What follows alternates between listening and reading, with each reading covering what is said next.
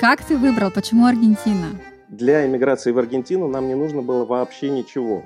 Экзотика, интересная страна, никогда не был в Латинской Америке. И поехал вообще в полную неизвестность, без испанского языка. Нужно собрать какие-то доказательства того, что вы делали за эти два года, пока жили здесь, э, чтобы получить гражданство. И вот через три с половиной года от момента въезда ты гражданин Аргентины. И, в принципе, государство к тебе не лезет. И очень много народу здесь научилось доить государство по всем фронтам. Ну вот моя подруга, например, она эм, идет через этот путь. Выдали банковскую карточку системой виза. И на эту карточку стали переводить деньги. Обалдеть, 7 рублей? Вот в этом Аргентина тоже уникальна. Можно зависнуть и подумать о том, что ты хочешь делать дальше. Мне кажется, это идеальный вариант. Теперь захотелось в Аргентину, да?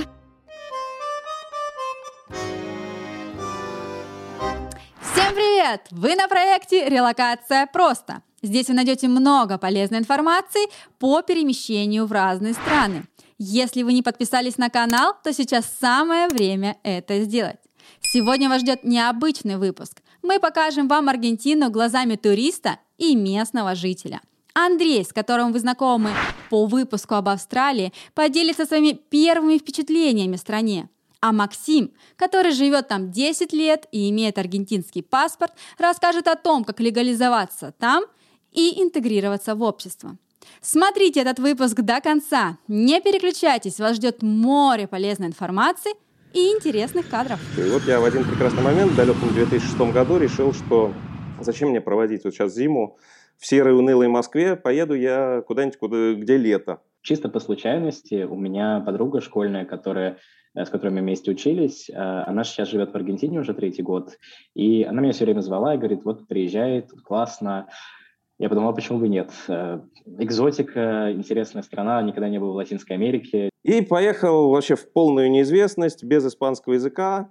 Ну, из испанского я знал Буэнос-Диас и Грасиас, и все. Жили в Буэнос-Айресе сначала неделю, потом катались по стране две недели, смотрели ее там с севера до юга, самые разные климатические зоны, красивейшая природа. И на самом деле здесь понравилось. Солнце, лето, зеленая травка, тепло. Три месяца я вот как-то там прожил, с кем-то начал общаться, начал учить испанский язык, общаясь.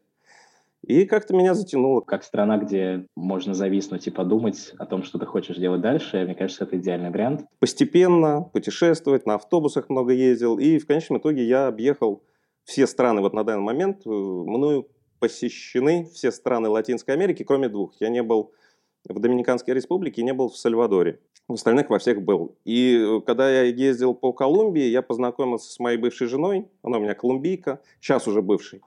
Вот. Э, мы с ней какое-то время провели в Колумбии, потом мы решили поехать в Москву. Поехали в Москву, жили в Москве полтора года, а потом решили поехать куда-то в испаноязычную страну. И тут я вспомнил, что я же был в Аргентине, для иммиграции в Аргентину нам не нужно было вообще ничего. В Аргентине существует такая удивительная программа, что любой гражданин любой страны Южной Америки, ему для иммиграции в Аргентину не нужно ничего. Просто «Здрасте, я приехал, хочу у вас жить, на тебе временную резиденцию». Два года прожил с временной резиденцией, э, можешь идти за гражданством. Подаешь на гражданство, гражданство надо подождать еще ну, там, примерно полтора года – и вот через три с половиной года от момента въезда ты гражданин Аргентины. То есть получилось а, технически, а... что сначала получила она, мы одновременно подавали. Всегда э, во всем мире это просто один из главных принципов э, не разделять семью. То есть у вас вот. сейчас, я так понимаю, гражданство есть Аргентины? Аргентинское гражданство есть, да. Но вы, получается, получили его после того, как, как муж получили временный вид на жительство, а потом уже на гражданство, да? Есть два вида резиденции. То есть есть гражданство, но гражданство, я думаю, все понимают, что это такое. Да. Гражданство — это заветный паспорт которым можно путешествовать. Вот. А до гражданства человек э, может получить резиденцию. В Аргентине есть два вида резиденции. Временная резиденция, это было в нашем случае с моей бывшей женой колумбийкой, да. И постоянная резиденция – Э, временно она, то и временная, она дается на два года. Потом через два года ее надо продлевать. Но в нашем случае вот два года мы с ней прожили, и через два года мы имели право подавать на гражданство, поэтому подали на гражданство. Ну угу. да, мы ее э, через два года жизни с временной резиденцией можно получить постоянную резиденцию. Постоянная она, то и постоянная, то есть она дается как бы навсегда. А, постоянная резиденция, она еще в Аргентине дается тем, кто сюда приезжает и рожает ребенка. По аргентинским законам ребенок, рожденный в Аргентине, он сразу получает аргентинское гражданство, становится гражданином, и родители этого ребенка сразу получают постоянную резиденцию, то есть они навсегда резиденты Аргентины, э, как родственники аргентинца. Такая же ситуация, родственник аргентинца, это если, например, какой-нибудь русский парень приедет и женится на аргентинской девушке. Он тоже станет mm-hmm. родственником аргентинки, поэтому на этом основании ему дадут постоянную резиденцию. И с постоянной резиденцией тоже льготный срок, э, когда можно подавать на гражданство. То есть не два года, как в случае с временной резиденцией, а год. Через год mm-hmm. он может подать на гражданство. Я так слышала, что в Аргентине два самых популярных способа переехать. Это вот как раз по родам, по рождению ребенка, и второе это mm-hmm. визарантия да, да, так и есть, да. Что да, там тоже есть. Оформляется... Ну, есть еще, есть еще третий вариант, это студенческий вариант, можно куда-то учиться с mm. студентом.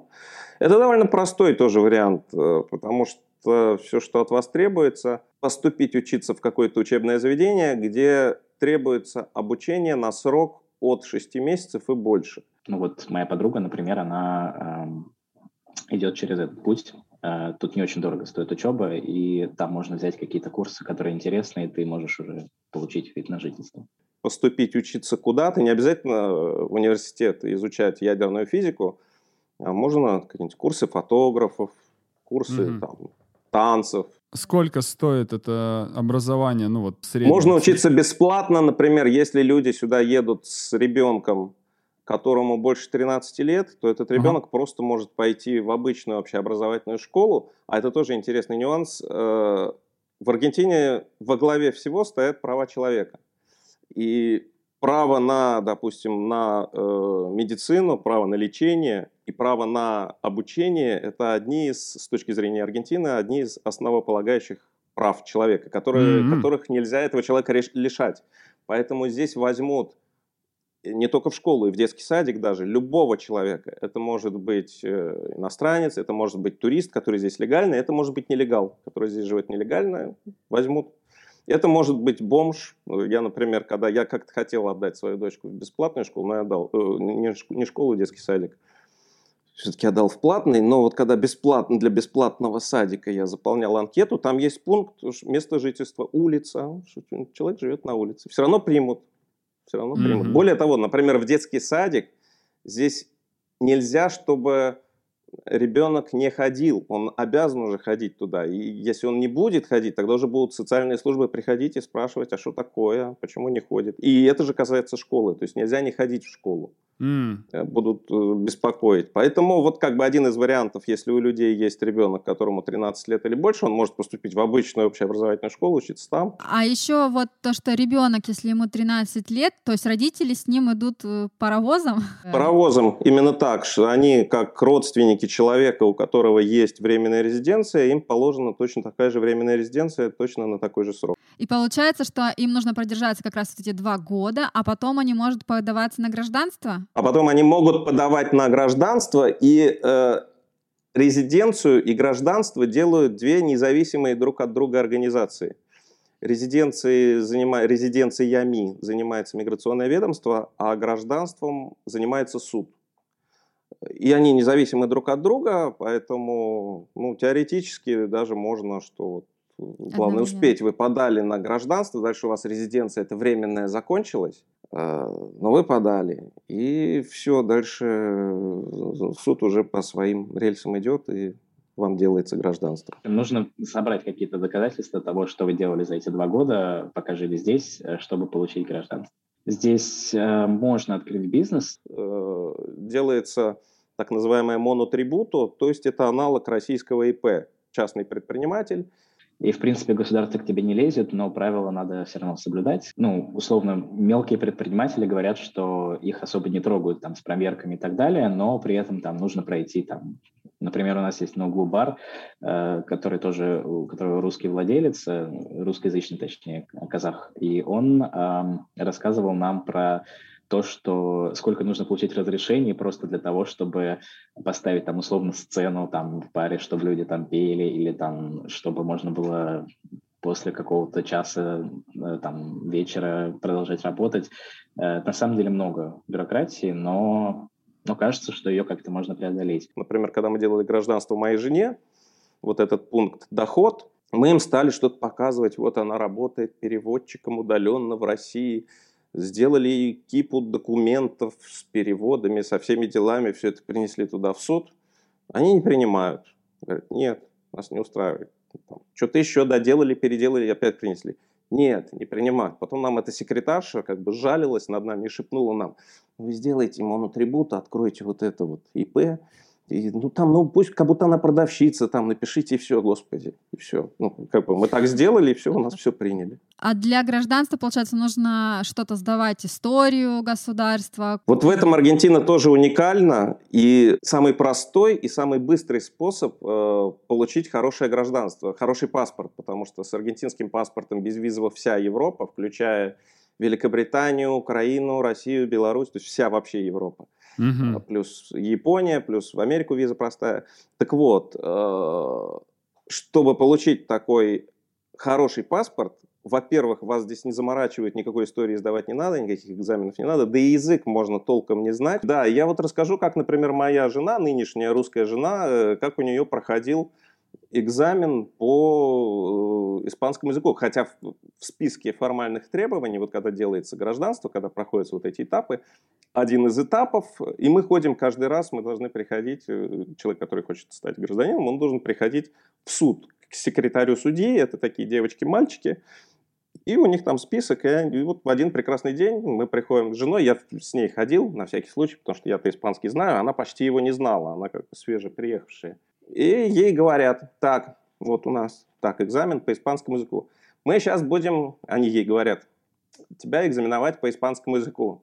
Ты готова сейчас или лучше попозже? А я ее натаскал, я говорю, ты как бы ты не показываешь, что ты испанского не знаешь, когда с ними общаешься, потому что мало ли что. Ты как бы пытайся всегда что-нибудь отвечать. И она им на этот вопрос, ты хочешь сейчас или ты хочешь попозже? Она им говорит, да. Они говорят, что да. Ты хочешь сейчас она говорит, да. Вот. Ну и начался вот этот экзамен, значит. Я там уже тоже помог, я говорю, да-да, мы хотим сейчас. Она говорит, вот, тогда вот, значит, вырезка из газеты, тут два абзаца. Э, первый абзац тебе нужно будет прочитать, а второй абзац переписать на бумажку. Не по памяти, а вот просто переписать. Ну, естественно, как бы вот такой экзамен она сделала, и там в ее деле о гражданстве сделали пометку, вот человек э, понимает и... Серьезный экзамен. Да, да. Вот, а, тут не надо на это надеть. Но чаще всего в 90% случаев, которых я знаю, экзамен вот такой. Ну, или, как было в моем случае, когда я получал гражданство, я туда же ходил, как бы в этот же секретариат, ну, не в этот же, в такой же. И, ну, как бы мы какими-то словами там перебрасываемся, они просто понимают, видят, что я знаю испанский язык. Поэтому в моем случае даже экзамена не было, может, они там сами, или что-то они мне там подпишут. А, у меня было вот так, подпиши, что ты знаешь и понимаешь испанский язык. Я подписал, mm. что я знаю и понимаю испанский язык. Вот у меня был вот такой экзамен. Но э, иногда Аргентина такая страна, что здесь люди такие, знаете, у них истероидный характер, то есть э, у них пики, то, то они всех любят, то они всех ненавидят. Всех ненавидят, это гораздо реже встречается, но бывает. И вот человек, девушка нарвалась, как не в настроении, видимо, была вот эта вот секретарша суда, и ее начали экзаменовать по-настоящему. И говорят, нет, ты не знаешь испанского, приходи через месяц. Вот она пришла через месяц, по-моему, пару раз она так ходила, потом все-таки прокатила. Или mm-hmm. нарвалась на другого человека, который был в хорошем настроении. И вот, вот, но как... чаще всего 90% случаев это не проблема, вот этот экзамен. А истории никакой нету, потому что и это очень важно, потому что бывают страны, там Мексика, казалось бы, тоже латиноамериканская страна, да, но в Мексике, да, вас там экзаменуют по полной программе, надо знать историю Мексики и рассказывать ее на испанском языке. Да, э, я на самом деле не знал вообще испанского, вот буквально до, до не знаю, до декабря я не мог ничего сказать по-испански особо. Но потом, когда я знал, узнал, что, ну, понял, что я поеду э, в Аргентину, я просто начал как-то там через приложение Duolingo что-то там пытаться хотя бы как-то понять язык. Но на месте я уже, подруга посоветовала языковую школу, э, я там сначала одну неделю позанимался э, испанским, потом уже когда вернулся, э, окончил интенсив, один месяц каждый день по 4 часа, всего 80 часов. И вроде как я даже вот сдал экзамен, теперь у меня вроде А2. Э, и это очень, конечно, такое резкое погружение. Э, но я бы сказал, что сам по себе язык, он наверное, простой относительно других языков, которые мне доводилось учить. То есть он логичный, там не так много исключений, там как э, слышится, так и пишется, э, там много такого. И если вы знаете, допустим, английский или французский, э, и вы знаете какие-то общие корни, то можно иногда догадаться, как будет то или иное слово. Ну, то есть вот если люди эмигрируют, вот они приедут, вот насколько быстро они смогут выучить хотя бы бытовой какой-то язык? Это зависит от того, в какой они круг попадут. И вот даже, наверное, принципиально, потому что я-то в моем случае, я учил, у меня же была все-таки жена колумбийка, и вот когда я, да. рассказывал первый раз, я поехал в Перу в 2006 году, я опять же общался с местными, и из-за того, что я общался с местными, там, с девушками знакомился, то у меня это как-то пошло, ты уже никуда не денешься, ты уже так или иначе должен разговаривать.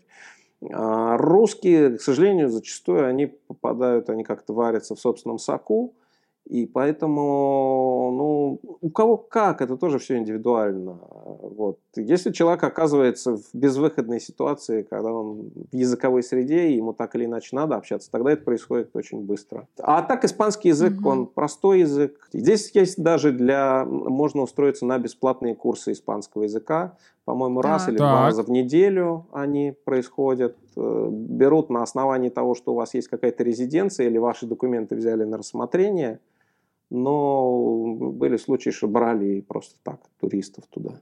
Очень помогает то, что здесь довольно легко адаптироваться среди местных, и тебя воспринимают э, радушно. То есть тебя, э, если ты приходишь в компанию, там есть аргентинцы, они не будут э, только общаться между собой, потому что ты все равно не можешь ничего э, нормального сказать э, на, своем, на, на этом языке. Они все равно тебя будут спрашивать, задавать вопросы, пытаться там что-то по-английски спрашивать. Но английский здесь, конечно, у людей не особо хороший, поэтому, опять же, еще одна причина учить испанский. Э, но вот общая атмосфера доброжелательности, комфорта и какого-то вот э, того, что здесь что-то есть, э, у меня есть такое впечатление от Буэнос-Айрес. Буэнос-Айрес офигенный город. Мне очень понравился. То есть э, он э, очень живой, он очень какой-то вот, не могу сказать с чем, но он вот чувствуется, что свой, потому что э, он одновременно европейский и э, есть какой-то местный колорит. Тут соседствуют тоже какие-то очень красивые старинные особняки с э, всякими небоскребами, с парками, с э, ресторанами, со всем вот этим. И, и люди очень доброжелательные, при всем при том, что это большой город. Э, люди постоянно разговаривают с незнакомыми. Вообще, как, как там вот сейчас вообще в Буэнос-Айресе климат? Я первый раз в Аргентине оказался в 2008 году. Я оказался в самое холодное время, как они это время называют зима. Есть я приехал, они все говорят, зима, зима, ой, у нас зима, так холодно. А по мне это было лето, ну как бы ну, визуально абсолютно и по ощущениям абсолютное лето, но может быть как бы ну, ну чуть прохладное. Ну то есть зимой здесь вот в самые холодные месяцы, июнь, июль, там август, днем ну, плюс 12, плюс 15, плюс 17. Но очень много дней, когда плюс 20, и бывают дни, когда и плюс 25.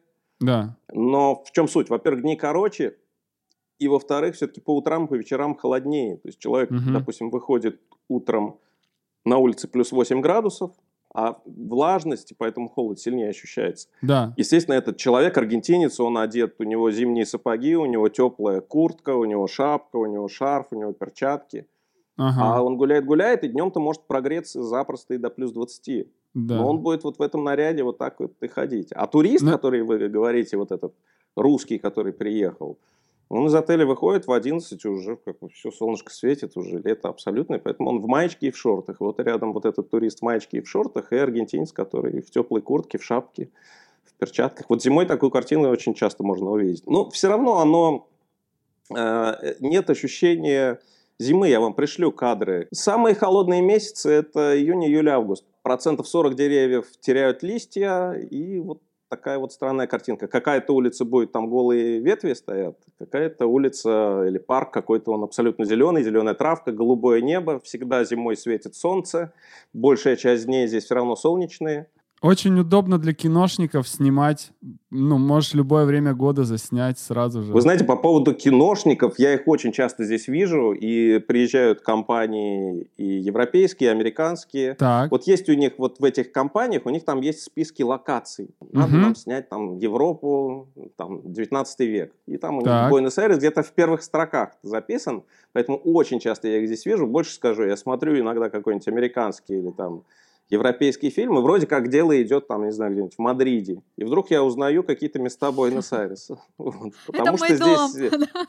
Да, Да, потому что, во-первых, очень красивый город, во-вторых, можно найти любую, любую эпоху, любые места, и вот они в этих местах очень часто снимают. А теперь перейдем к быту, наверное, к обычным насущным вопросам, там, про недвижимость, например, примерно сколько это стоит, и вообще, а, реально ли арендовать квартиру, например, самому поискать на сайтах, или нужно обращаться обязательно, например, к риэлторам? А, у нас было довольно просто. Мы а, сначала просто на Airbnb зарезервировали вот этот дом, а, потому что ну, просто нужно было много места. Нас было четверо человек. Частично люди еще работали э, на Москву, соответственно, надо было вставать рано там, чтобы никого не будить.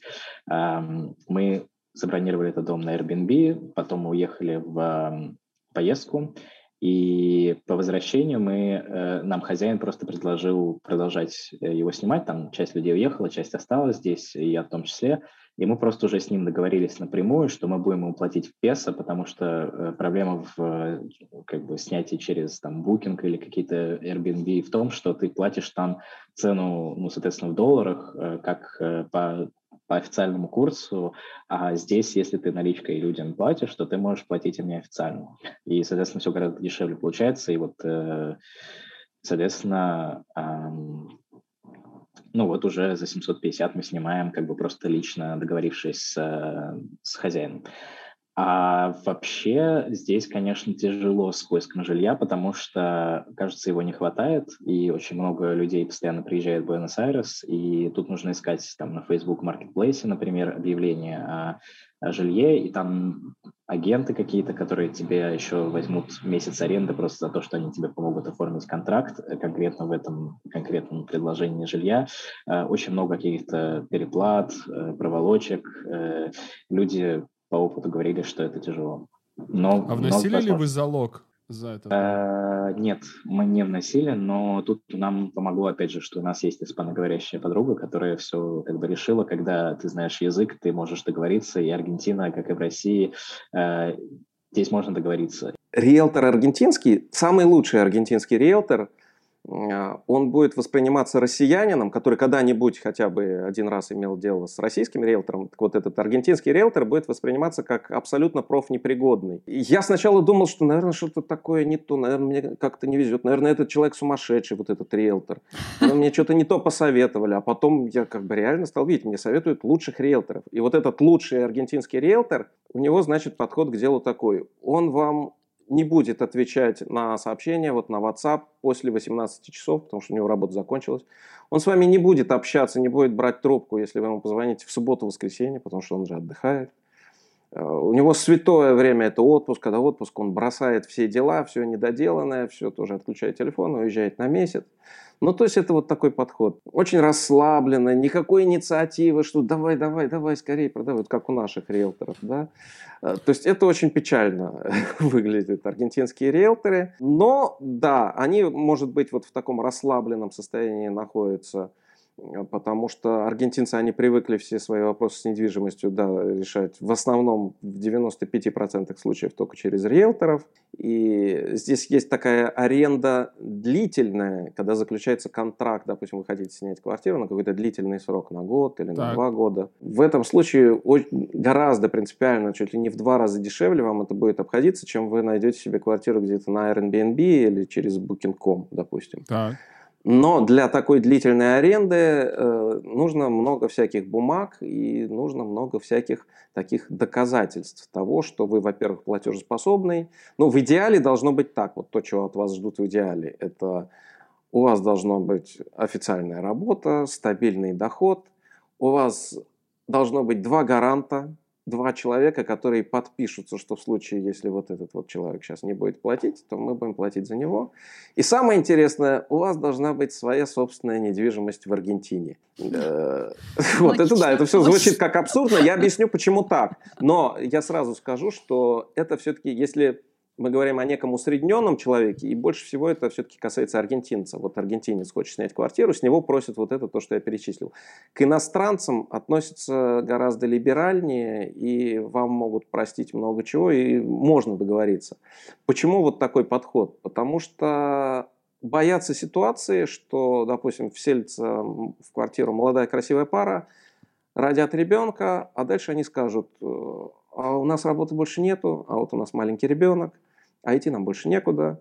И все, вот по факту они останутся жить в этой квартире, и выгнать их будет невозможно. Потому что здесь вступает в противоречие главный аргентинский принцип, который я уже упоминал, что права человека здесь всегда превыше всех любых других прав. Права человека всегда на первом месте. Это звучит очень красиво, очень хорошо, но на практике это получается вот так. Э, хитрые, умные люди вот этим пользуются.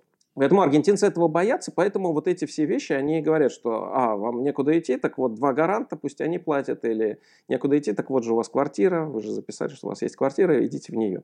Но когда аргентинцы имеют дело с иностранцами, к иностранцам они как-то относятся, они с пониманием, они понимают, что иностранцы такими вещами вряд ли будут заниматься, иностранцы здесь реально приехали, чтобы жить, и у иностранцев всегда вроде как есть деньги. Поэтому вот в этом случае можно будет как-то этот вопрос решить, но какие-то телодвижения, усилия надо будет приложить. Хорошо. А может какие-то сайты вы ну, порекомендуете по поиску недвижимости?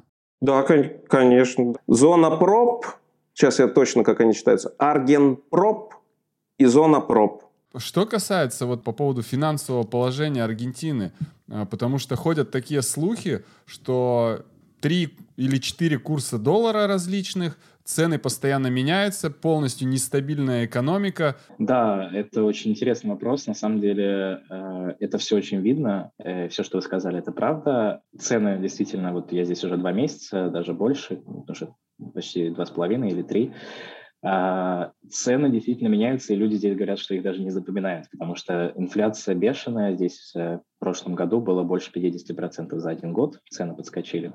И э, за один месяц инфляция условно уже там 6%. То есть, э, ну, это, это еще в среднем по больнице, то есть э, на продукты там цены могут подскочить на моих глазах подскочили, наверное, типа процентов на 10-15 просто за месяц или за два. Если говорить в общем, то Аргентина сейчас объективно это самая дешевая страна из цивилизованных в мире.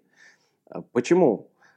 Потому что черный курс доллара. Если мы будем считать здесь э, все цены вот в переводе на черный курс, то это удивительно дешевая страна.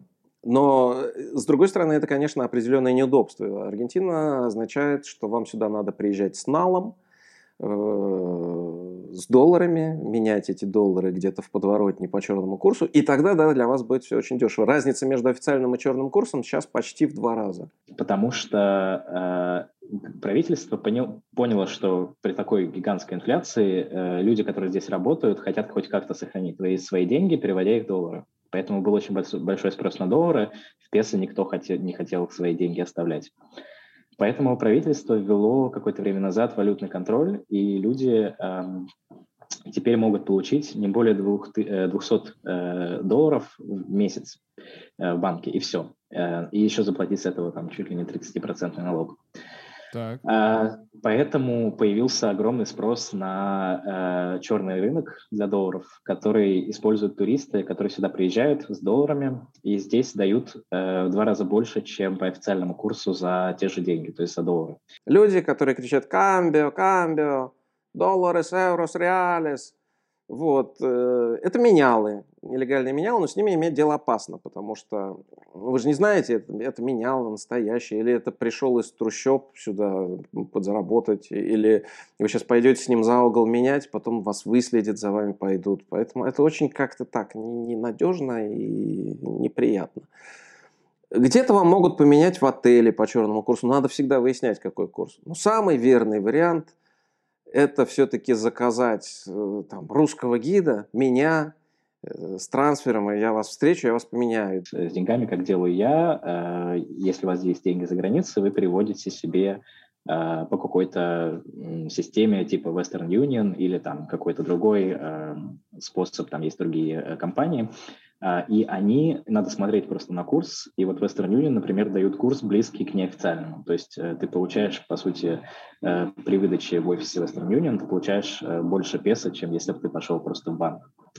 А, и, соответственно, так я и снимаю. Но деньги у меня хранятся за рубежом. Вот. А если вы приезжаете с картами, тогда для вас все будет обычно или так дороговато немножко? С банкоматами все очень печально и сложно. Э, тут э, да. такая система, что ну, как вы, наверное, догадываетесь, Аргентина вообще хаотичная страна во всем, что касается экономики, и банкоматы здесь, э, во-первых, тебе дадут по официальному курсу, а не по тому, который дают курсу mm-hmm. Blue, называется э, вот этот двойной курс. И поэтому невыгодно снимать из банкоматов. А, во-вторых, там очень мало денег, они быстро заканчиваются, и постоянно какие-то очереди, ломаются. В общем, банкоматы здесь ужасные. Но э, сразу скажу, что вот иммигранты, для них же это очень актуально, вот как а деньги, а как вести деньги. Да. Есть ходы, и надо обязательно, я рекомендую всем изучать криптовалюты, я сам от этого открещивался, не хотел вообще не, не, это, не видеть, не слышать, но это оказалось очень все просто. И, допустим, я могу сейчас, не вдаваясь в детали, я могу э, свои рубли с российской карты Тиньков mm-hmm. за три минуты переводить на аргентинскую карту, превращать в песо, ну почти по черному курсу. Еще в Аргентине э, получается, так и можно получать, заказать такую себе карту, она называется Lemon Cash. Это новая, это вот сейчас такая мода, такой пик. Все аргентинцы это делают, потому что аргентинцы, они традиционно с 2001 э, года они не доверяют своим банкам, они не доверяют своей валюте аргентинскому песу, потому что наученные горьким опытом здесь был самый крупный дефолт в мире в истории человечества в 2001 году. Они потеряли сбережения в банках. И поэтому они доверяют долларам, они доверяют Уругвае, э, Уругваю, соседней стране. Большинство счетов открытых э, сейчас в Уругвае – это счета аргентинцев. И вот они очень поверили, аргентинцы, в криптовалюты. И вот этот Lemon Cash, прям бум, э, пользуется это все спросом. И это удобное, вот то пока, как я вижу, как функционирует эта и система как на все это смотрят власти Аргентины? Нормально смотрят, никаких они препонов пока не делают. Несмотря на то, что нынешние власти Аргентины, они такие с уклоном в социализм, но здесь все-таки сменяемость власти. Альберто Фернандес, президент, э, вот он правит с какого он там года правит, с 19-го, по-моему. Так вот, до него, до Альберто Фернандеса был президент-капиталист, проамериканский. Э, первое, что сделал проамериканский президент-капиталист Маурисио Макри, это он пригласил сюда американского президента Барака Обама, тогда, э, Барака Обаму. Тогда Аргентина в одностороннем порядке отменила для американцев визы. И вот этот проамериканский президент Маурисио Макри, он решил покончить с черным курсом доллара, потому что до проамериканского президента-капиталиста опять были социалисты здесь у власти. И при них э, опять же был черный курс доллара. Так вот, Маурисио Макри решил покончить с черным курсом, сравнял черный курс с официальным – и вот на 4 года его правления Аргентина стала самой дорогой страной среди латиноамериканских. Вот сейчас она самая дешевая страна среди латиноамериканских точно, а так из цивилизованных в мире тоже это одна из самых дешевых стран. А вот те 4 года правления Маурисио Макри, она была самой дорогой. Приезжали сюда испанцы, итальянцы и говорили, а почему так дорого, что такие высокие цены в Аргентине вдруг? На этот счет два вопроса возникло. Первое — это сколько наличных можно ввести? И второе, в Коста-Рике, например, мне скидывали фотографии, что нашли, а, там есть эм, банкоматы от Binance, а, а крипто, э, от этой здесь, э, здесь, э, по-моему, тоже есть от Binance. Здесь точно есть банкоматы, криптовалютные банкоматы. Здесь это очень стало популярным. Наличных вы можете ввести на вашу семью 30 тысяч долларов. Я уже посчитал за вас. На взрослого до 10 тысяч долларов эквивалент до 10 в разных валютах, суммарно до 10 тысяч долларов. И на ребенка до 5 тысяч долларов. Зафиксировали с преступностью не удавалось еще сталкиваться. А то у нас были одни из Эквадора, которых грабили. Да, я, кстати, даже видел э, да, это интервью, э, начал смотреть, и, к счастью, нет. Э, и, надеюсь, так и будет дальше. На самом деле Аргентина в плане относительно остальной Европейской Америки относительно безопасная страна. А, потому что здесь э, преступность э, только в форме э, кражи, там тебе могут вытащить телефон или кошелек в общественном транспорте, или там, не знаю, в клубе, или на улице. Могут вырвать какие-нибудь э, моточоросы, это такие люди, которые приезжают из бедных районов э, на мотоциклах, э, два человека, один на мотоцикле да. останавливается за тобой, второй с него слезает, подбегает к тебе, там, ты издевался, там, допустим, стоишь на переходе в телефончике, выхватывает, быстро забегает, запрыгивает на мотоцикл, уезжает. Есть такая популярная, вот такая вот криминальный момент, но это, опять же, это не насильственное все-таки преступление, надо быть просто внимательным и Э, я думаю, что, ну, просто всегда все как бы носить вот так вот на груди, там ничего в карманах не класть. Э, я когда приехал, вообще держался за все свои вещи вот так вот, чтобы ничего не украли, но потом как-то я понял примерно, что ну, народ спокойно ходит.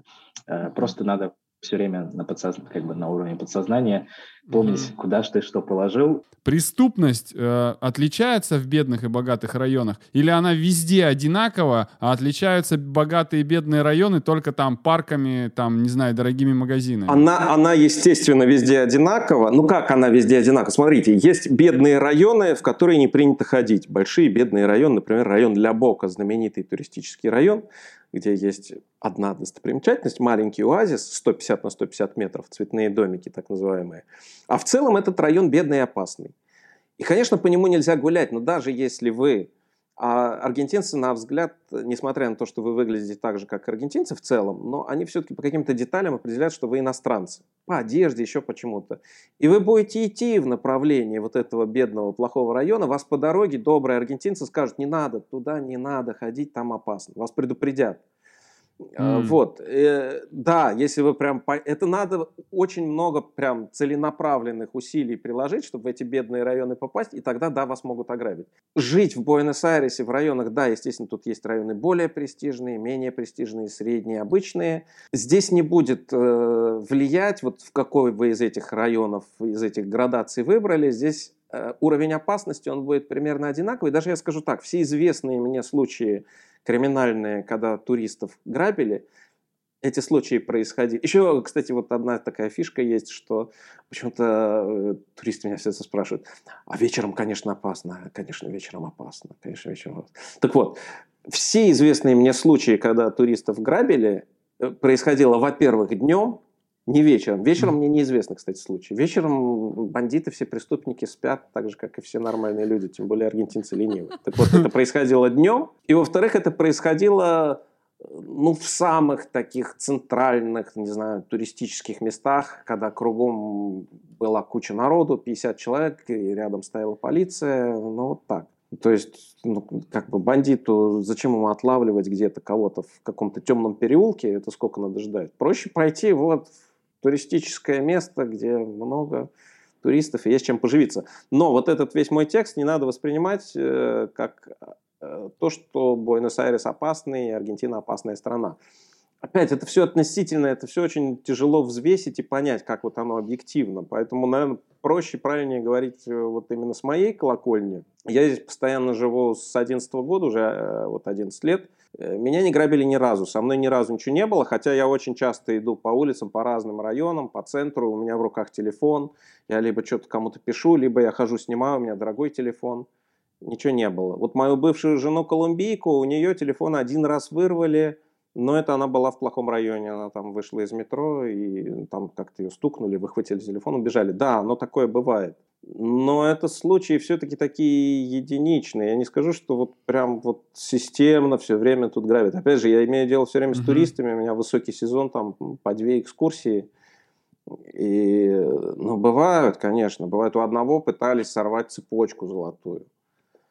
Но это общее правило. Латинская Америка, какая бы эта страна ни была, не надо надевать золото, не надо надевать драгоценности, не надо надевать дорогие часы. А вы не поверите, системное преступление, которое происходит в Буэнос-Айресе, это воровство часов Rolex. Казалось бы, ну, звучит абсурдно, но каким надо быть идиотом, чтобы ехать в Латинскую Америку и ходить в часах Rolex. Но это происходит систематически. И это чаще всего происходит там с американцами, немцами, с русскими иногда. Это вот какие-нибудь круизные туристы. И у них уже вот на круизах начали раздавать им инструкцию. Пожалуйста, перед выходом в город, это касается всех латиноамериканских городов, снимите свои часы Rolex, оставьте их в сейфе. Но вот есть такие люди, которым это правило неизвестно. И, э, значит, что делают аргентинские бандиты? Они в круизном порту Э, стоят, и среди встречающих, среди нас, гидов, которые с табличками, стоят бандиты. Смотрят на выходящих, смотрят на их руку, смотрят, вот человек очередной пришел с часами Rolex. Дальше за ним едут в отель, либо когда он выходит из такси, идет в отель, его грабят в этот момент – либо ему дают, если там неудобно, если там рядом стоит полиция, он оставляет чемоданы, идет гулять по городу, его выслеживают, и дальше на какой-нибудь главной площади, на Майской площади или где-то к нему подъезжает мотоцикл, и опытным жестом с него снимают часы Rolex. Это вот систематическое преступление, происходящее в Буэнос-Айресе, хотя звучит как полный абсурд. Ну вот так, воровство часов Rolex. А, а насчет техники, телефоны, макбуки, камеры, тоже ну, ходу? Надо, я все равно, как бы я, ну, фактически с 2006 года я присутствую в Латинской Америке в тех или иных странах, просто вырабатывается, надо иметь в голове некое чувство опасности. Вот я, хотя вам и сказал, что я хожу с телефоном и снимаю и пишу, но у меня все равно вот на подсознательном уровне это есть, что опасно, опасно. Я всегда периферическим зрением смотрю, нет ли кого рядом, я знаю, что если я остановился на светофоре с этим телефоном и пишу какое-то сообщение, я знаю, что мимо может проехать мотоцикл, у меня этот телефон могут выхватить. Или не надо на, в уличных кафе, например, садиться с ноутбуком.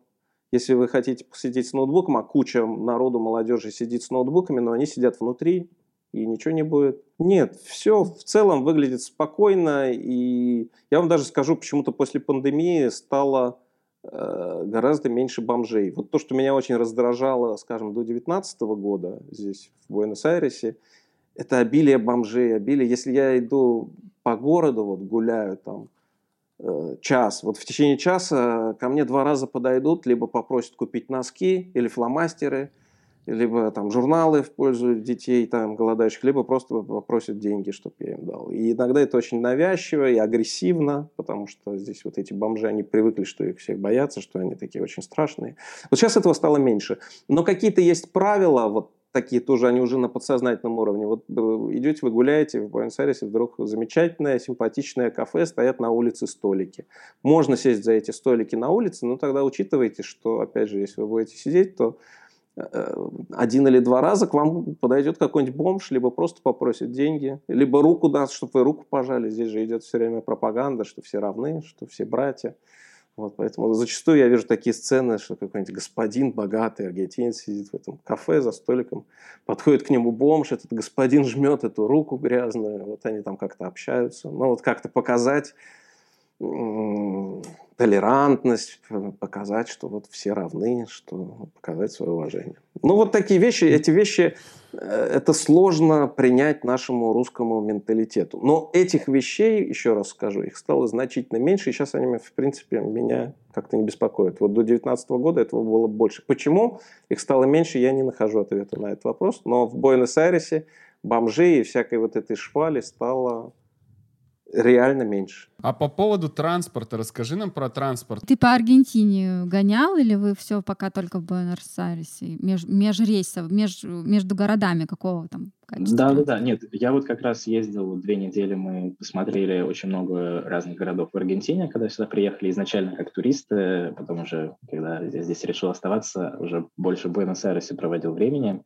А, есть, э, в принципе, весь, все виды транспорта, просто многие из них э, не очень эффективные, то есть э, поезда здесь вообще можно, наверное, списать со счетов, потому что они какие-то медленные, не особо используются, насколько я знаю, ну вот именно такие длинные поезда междугородние, а вот насколько, ну, там, пригороды, мне кажется, есть хорошие электрички.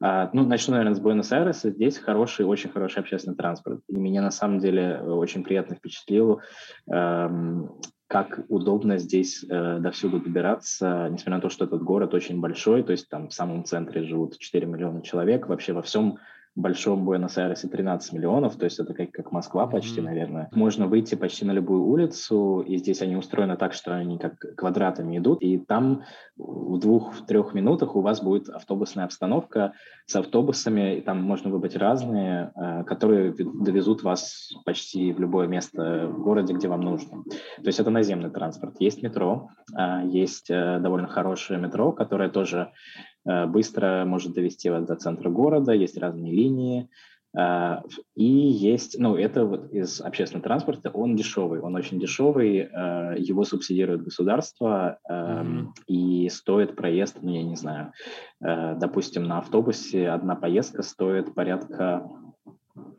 ну, типа 20 песо, это вообще очень мало, это как, если разделить на 3. Типа вот. 7 рублей. 7 рублей. 7 рублей, 7 рублей да. это. Обалдеть, это очень 7 дешево. рублей? Да. В таком миллионном Теперь городе. Теперь захотелось в Аргентину. Да, вы знаете, вот сразу скажу, применимо к нашим, которые приезжают, э, самый главный вид транспорта – это такси, ориентируйтесь на это. Аргентина, конечно, она выглядит, она кого-то может поразить как страна абсолютно цивилизованная, европейская, но это немножко обманчиво. И все-таки в латинской, вот в Европе я за то, что ездить и на метро, и на автобусах, э, но все-таки Латинская Америка это не Европа, Аргентина это не Европа такие. И поэтому э, настраивайтесь на то, чтобы ездить на такси. И здесь это нормально, здесь это принято. И здесь куча аргентинцев ездит на такси, например, даже на работу утром. Человек берет, ловит такси. Это так дешево? Оно дешево, это привычно для людей. Эта страна когда-то была самой богатой страной в мире. И остались у людей какие-то привычки и традиции, которые тянутся вот до наших дней огромное количество людей привыкло ездить на такси. То есть наш советский человек, он от этого отучился. Это считается все-таки в головах у многих что-то такое. Ну, такси это только по праздникам. Такси здесь тоже хорошие, городские, официально они все покрашены в такой черно-желтый цвет, и они часто ездят. Uh, у них um, есть счетчик, который они всегда включают, и uh, там выходит, ну, средняя поездка по городу, я бы сказал, где-то 300 э, песо. То есть э, они, конечно, дороже сильно относительно просто поездок на общественном транспорте, но если вы разделите это там условно на 3, ну, чуть меньше, там, на 2,8 или 22,5 сейчас по курсу рубля, то получится, ну, где-то 100 там э, с чем-то рублей. Это поездка там условно минут 15-20, вот так как-то, ну, вот я бы так mm-hmm. сказал.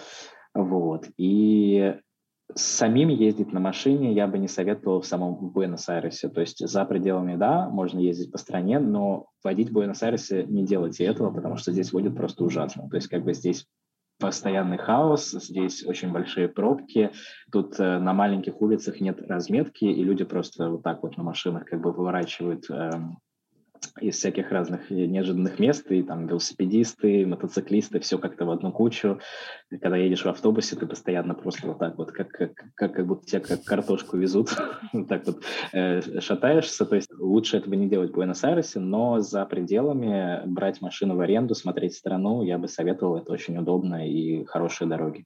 То есть вы ездили на машине между город, ну, между городами? Мы еще летали, то есть э, у нас была очень насыщенная поездка, про которую я тоже расскажу у себя на канале, вот в ближайшее время, там фотографии буду выкладывать. А мы э, ездили в конкретные области на самолетах, то есть у нас было 4 или 5 перелетов, а, но вот уже в самой области, там, мы, например, прилетели на север, провинции, где два города есть Сальто и Хухуй, и там э, очень красивые такие песчаные красные горы э, и так далее. И вот уже там мы брали машину в аренду, конкретно в этом месте, потом все смотрели, через несколько дней возвращали и летали в другое место, там, ну, условно, Мендосу, где растут виноградники, и уже там катались, смотрели, то есть уже в каждом месте отдельно, там, в Патагонии отдельно, где-то мы просто на такси с местными договаривались и не брали машину. Вот, как-то mm-hmm. так. А слушай, а вы ездили на автобусах межрейсовых в Аргентине? Просто в Эквадоре там они как в самолетах крутые, а в Аргентине mm-hmm. такие же?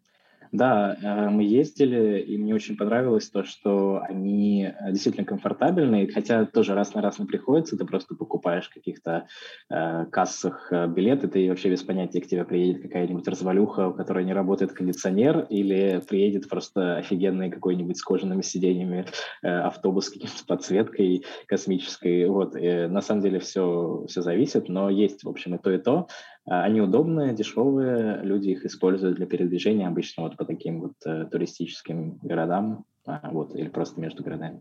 Слушай, а расскажи, а вы же по кафе, по каким-то мероприятиям ходите, сколько стоит посидеть где-нибудь?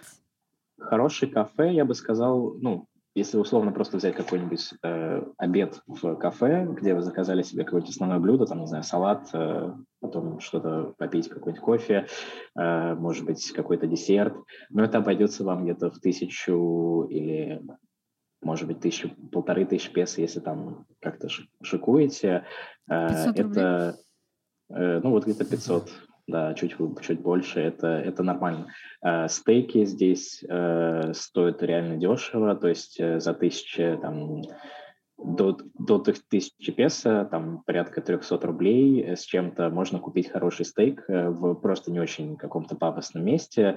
Есть, конечно, очень хорошие рестораны, где нальют хорошее вино, сделают хороший стейк, это будет стоить дороже, там, не знаю, цены будут 2000 песо, но все равно это будет как, ну, около ну, то есть, если брать московские или питерские цены, я бы сказал, что э, по цене какого-нибудь посещения кафе у нас так, э, ну, с, с каким-нибудь перекусом можно сходить в ресторан в Аргентине. А здесь огромное количество людей не готовит дома, а идет обедать или ужинать в ближайший ресторан, поэтому ресторанов огромное количество, и поэтому они mm. стоят недорого. А, ну, я бы сказал, что раза в два дешевле, если готовить самостоятельно. То есть тут э, дешевые продукты, тут очень хорошие, на самом деле, э, овощи и, в общем, вся сельхозпродукция здесь очень качественная, потому что Аргентина же известна тем, что она экспортирует много продовольствия, и всегда вот их еда, она очень натуральная, она вкусная, э, и Поэтому здесь можно питаться самыми разными фруктами, вкусными всякими салатами, себе делать, готовить. Другой вопрос, как бы, хватает ли у меня терпения готовить. Э. И, опять же, огромное количество людей держит служанок. И это не означает абсолютно, да что, да, что эти люди богатые. Это просто традиция. Приходит, что-то делает по дому. Это норма. Поэтому, ну, вот я лично питаюсь э, все-таки в кафе э, почаще, чем готовлю иногда дома, но... Слушай, а вот вообще продукты сильно отличаются от российских? Там можно найти там пельмени, Мы тут э, недавно... Ой, да. Мы тут недавно лепили сами пельмени, э, потому что, э, ну, у нас как-то образовалась уже русская компания, э, ну, русскоговорящих друзей, там, знакомые знают знакомых, с кем-то где-то познакомились, и, в общем, позвали так народ на на вечеринку вот у нас, и мы все вместе лепили пельмени, отчасти потому, что понятно, что в магазинах их здесь не продают, только если какие-то отдельных русских людей, там можно по Фейсбуку договариваться, чтобы вам привозили. Угу. Слушай, ну и мы всегда спрашиваем этот вопрос, э, сейчас он всех волнует, а, есть ли какие-нибудь намеки на русофобию в Аргентине и вообще как в целом а, сейчас какая-то повестка идет в Аргентине про те события, которые а, сейчас нас затрагивают очень сильно и волнуют всех? А, я не сталкивался здесь с русофобией. А, я думаю, что здесь довольно любопытно, на самом деле, доброжелательно люди настроены к любым иностранцам просто по своей природе, потому что Аргентина – это страна иммигрантов. Здесь э, все приехали в, какой-то, в каком-то поколении там, из Италии, из Испании, э, Европы, там, Германии и так далее. Э, и всегда, когда видят иностранцев, э, очень живо интересуются, откуда они задают какие-то вопросы про культуру. И к русским я бы сказал, что такое же отношение. Э, вот даже после всех событий э, у людей э, не, не было какого-то негативного отношения. Наоборот, ну, может быть, даже с сочувствием в каком-то плане они относились. Ну и, понятное дело, к украинцам тоже это само собой. И здесь я видел ну, протесты э, у посольства России, там было очень много и русских, и украинцев, и как-то э, не было, ну то есть было довольно дружное все-таки ну, ощущение просто какой-то объединенности общей бедой, скорее, чем какой-то каких-то ну, какой-то неприязни, я бы так сказал. В Аргентине с какого-то момента, я это стал сам видеть по аргентинцам, у них появилась новая ассоциация о России, потому что до этого, вот когда я говорил, что я русский, у них были стандартные ассоциации, большая страна, там холодно, и там все пьют водку. Да. И вдруг с какого-то момента добавилась четвертая ассоциация, там бьют геев вот как-то Россия стала с этим ассоциироваться, ну, потому что э, здесь в прессе об этом писали. Ну... Про медицину я еще хотела спросить. Угу. Она бесплатная или в основном обращаетесь все-таки платно? Она бесплатная, и зачастую обращаются именно в бесплатную. Аргентина очень много вкладывает денег в медицину. Я вот сравнивал, у меня плохая память на цифры, но вот, принципе, вот примерно столько, сколько Россия тратит на вооружение, тратила – вот столько же от своего бюджета Аргентина тратила на медицину, а на оружие Аргентина тратила совсем какие-то копейки. И она бесплатная, это принципиальный подход Аргентины. Вот опять же те же самые права человека, которые мы часто упоминали. Право на медицинское обслуживание э, – это неотъемлемое право человека, поэтому здесь медицинскую помощь окажут любому человеку, независимо от того, это гражданин Аргентины, это турист, иностранец и даже нелегал. И ему будут делать э, все положенное, и еще дадут горсточку лекарств на ресепшене. И этим пользуются, например, граждане некоторых соседних стран. Вот Перу, например. В Перу диаметрально противоположный подход. Там просто ни одного движения вам не сделают бесплатно. Там все за деньги. Поэтому все Перу в полном составе ездит лечиться в добрую бесплатную Аргентину. И вот этой бесплатной медициной аргентинской пользуются и наши в каком-то смысле они приезжают сюда рожать. Здесь, соответственно, родить можно э, платно, в платном госпитале. Вот сейчас вам самая последняя актуальная цена. Роды в одном из лучших э, госпиталей Аргентины, госпиталь Алиман, э, немецкий госпиталь, в переводе на доллары это где-то 3000 долларов. В песо это 600 тысяч песо стоит. Но можно родить и бесплатно, из-за того, что бесплатная медицина, вам не могут отказать. Поэтому, если записаться в хороший госпиталь, а в Буэнос-Айресе хорошим считается, например, госпиталь Фернандес, традиционно вот русские, которые не хотят платить за роды, они записываются в этот госпиталь Фернандес, и очень все довольны, и хорошие отношения, и палата на два человека, Вообще доброе человеческое отношение. Это социально очень направленная страна. И у нас, когда родился ребенок, я тоже... Тут же очень много опять же, вот надо знать и надо понимать, что в Аргентине 40% населения живет за чертой бедности. Немножко ложка дегтя в наш сладкий разговор про Аргентину. Вот. И очень много народу здесь научилось доить государство по всем фронтам или рожают много детей и получают вот эти вот социальные пособия на детей. И мы тоже, мы как бы с женой, мы же вроде официально не работаем, мы малоимущие, пошли, зарегистрировались как малоимущие, получили. Нам, я аж удивился, я не предполагал, что так у них это все поставлено на такие рельсы.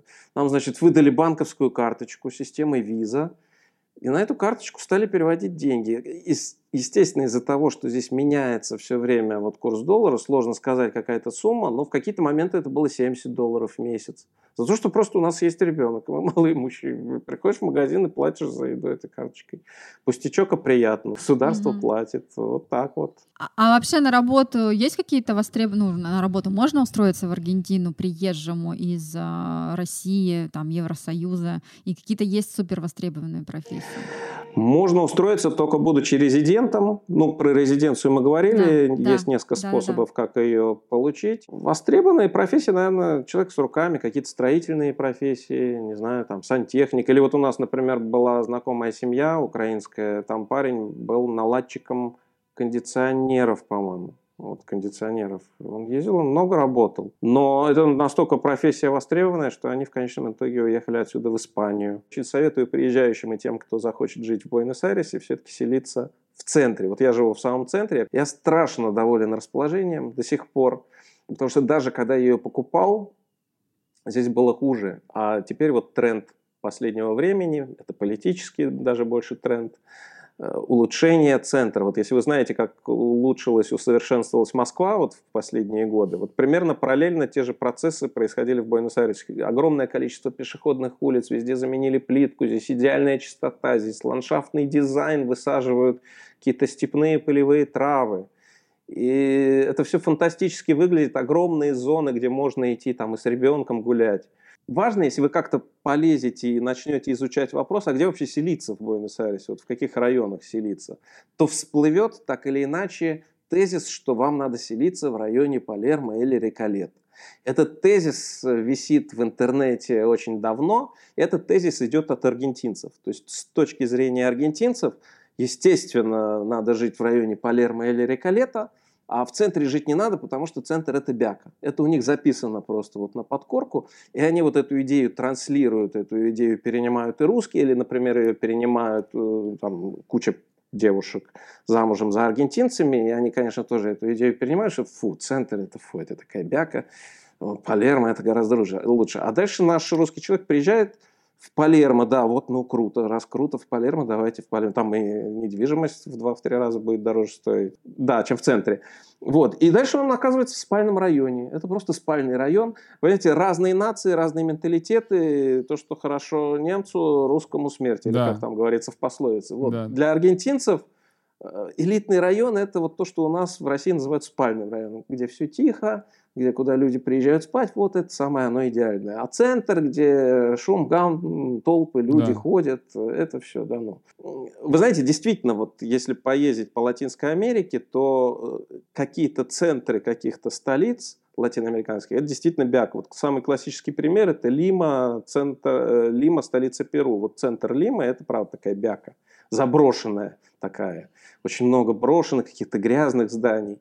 А вот элитные районы, они где-то в сторонке, там, с заборчиком, вот там круто. И, может быть, Буэнос-Айрес когда-то шел тоже по этому пути, но сейчас просто капитально все изменилось. Угу. Сознание аргентинцев-то инертное, и даже сейчас вы начнете консультироваться с аргентинцем, вам все равно скажут, Палермо, Рекалета, селитесь, вот там очень круто.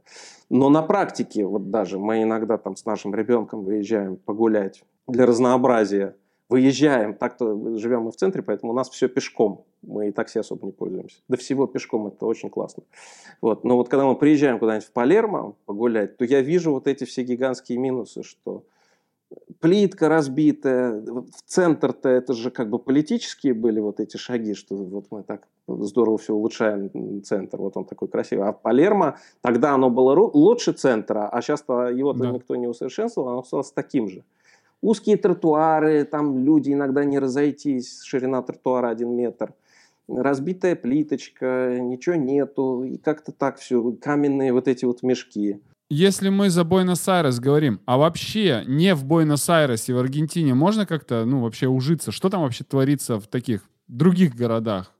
Вы знаете, я бы советовал, если не в Буэнос-Айресе, вообще я бы советовал в Буэнос-Айресе потому что в других городах это все очень индивидуально. И вообще, если мы говорим в целом про Латинскую Америку, э, конечно, города латиноамериканские, они очень здорово проигрывают европейским городам. И даже Буэнос-Айрес. Буэнос-Айрес я не зря, я абсолютно сознательно сюда приехал, после того, как я объездил все латиноамериканские страны, мы приехали сюда жить с моей колумбийской женой именно потому, что Буэнос-Айрес мне понравился больше всего. Это объективно самый красивый, самый лучший, самый уютный, самый такой разноплановый город из всех латиноамериканских. Но я объективно говорю, все равно я это признаю, что он будет здорово проигрывать европейским городам. Там Парижу, Амстердаму, не знаю, Инсбруку даже. Вот, они все-таки выигрывают. И если не жить в Буэнос-Айресе, то лучше ориентироваться вообще не на города, потому что другие аргентинские города, они все-таки на редкость унылые, как и в принципе да. латиноамериканские города. А лучше ориентироваться на какую-то природу. Если ориентироваться на природу, то по мне самое красивое место это Барилочи. Я уже немножко это место упоминал, это начало Патагонии, это как раз то место, где есть снег, где зима уже такая, с нашей да. точки зрения, полноценная.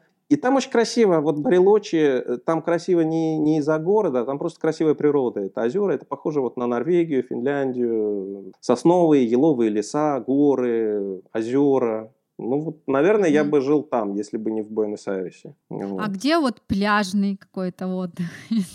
Вы знаете, как таковой пляжный отдых это лучше вот в Коста-Рику, в Панаму, в Колумбию, в Мексику. Uh-huh. Это не Аргентина, это не страна пляжного отдыха. Естественно, здесь есть пляжи, здесь есть пляжный регион, это такой город Мар-дель-Плата. И, кстати, когда была последняя волна эмиграции русских, это было в конце 90-х, начало 2000-х годов, русских, украинцев, то люди ехали туда, вот как раз вот этот регион Мар-дель-Плат, ну потому что море, ну как, все же другая страна. У очень многих туристов вообще, в принципе, отпуск, отдых, он неразрывно связан обязательно с морем. Да. Отпуск это равно море. И русские как-то, ну как бы раз уж мы едем, то давай уж мы будем жить у моря. Но это специфическое место, потому что там пляжный сезон длится только два с половиной месяца в году. Это южнее Буэнос-Айреса, mm-hmm. соответственно, там климат еще похолоднее, чем в Буэнос-Айресе. И вот угу. купаться там можно только, скажем, с середины декабря по конец февраля, а дальше уже будет прохладно, и все-таки это океан, и бывают большие волны. Э, но там места, в общем, тоже симпатичные есть. Не, не сам город Мар-дель-Плата, это большой, самый крупный, самый такой важный, крупный аргентинский курортный город. А рядом есть маленькие городки типа Пенамар, Карелё, Мирамар. И это очень симпатичные городки. Там есть места, например, где растут сосны, такие дюны песчаные. И вот там аргентинские элиты строят себе такие дома для отпуска очень симпатичные дома, очень симпатичное место. Но это тоже такой должен быть выбор человека. Я считаю, что перед тем, как принимать решение, вообще это решение, где жить в Аргентине, надо принимать уже находясь в Аргентине. Надо просто туда приехать, mm-hmm. пожить, ну, как mm-hmm. минимум три дня, посмотреть, и тогда будет понятно, что с этим делать. Надеюсь, этот выпуск был полезен для тебя, и ты не забыл подписаться на наш канал и поставить лайк под видео. Приглашаю тебя к нам в телеграм-чат. Там ты сможешь обсудить этот выпуск и задать дополнительные вопросы.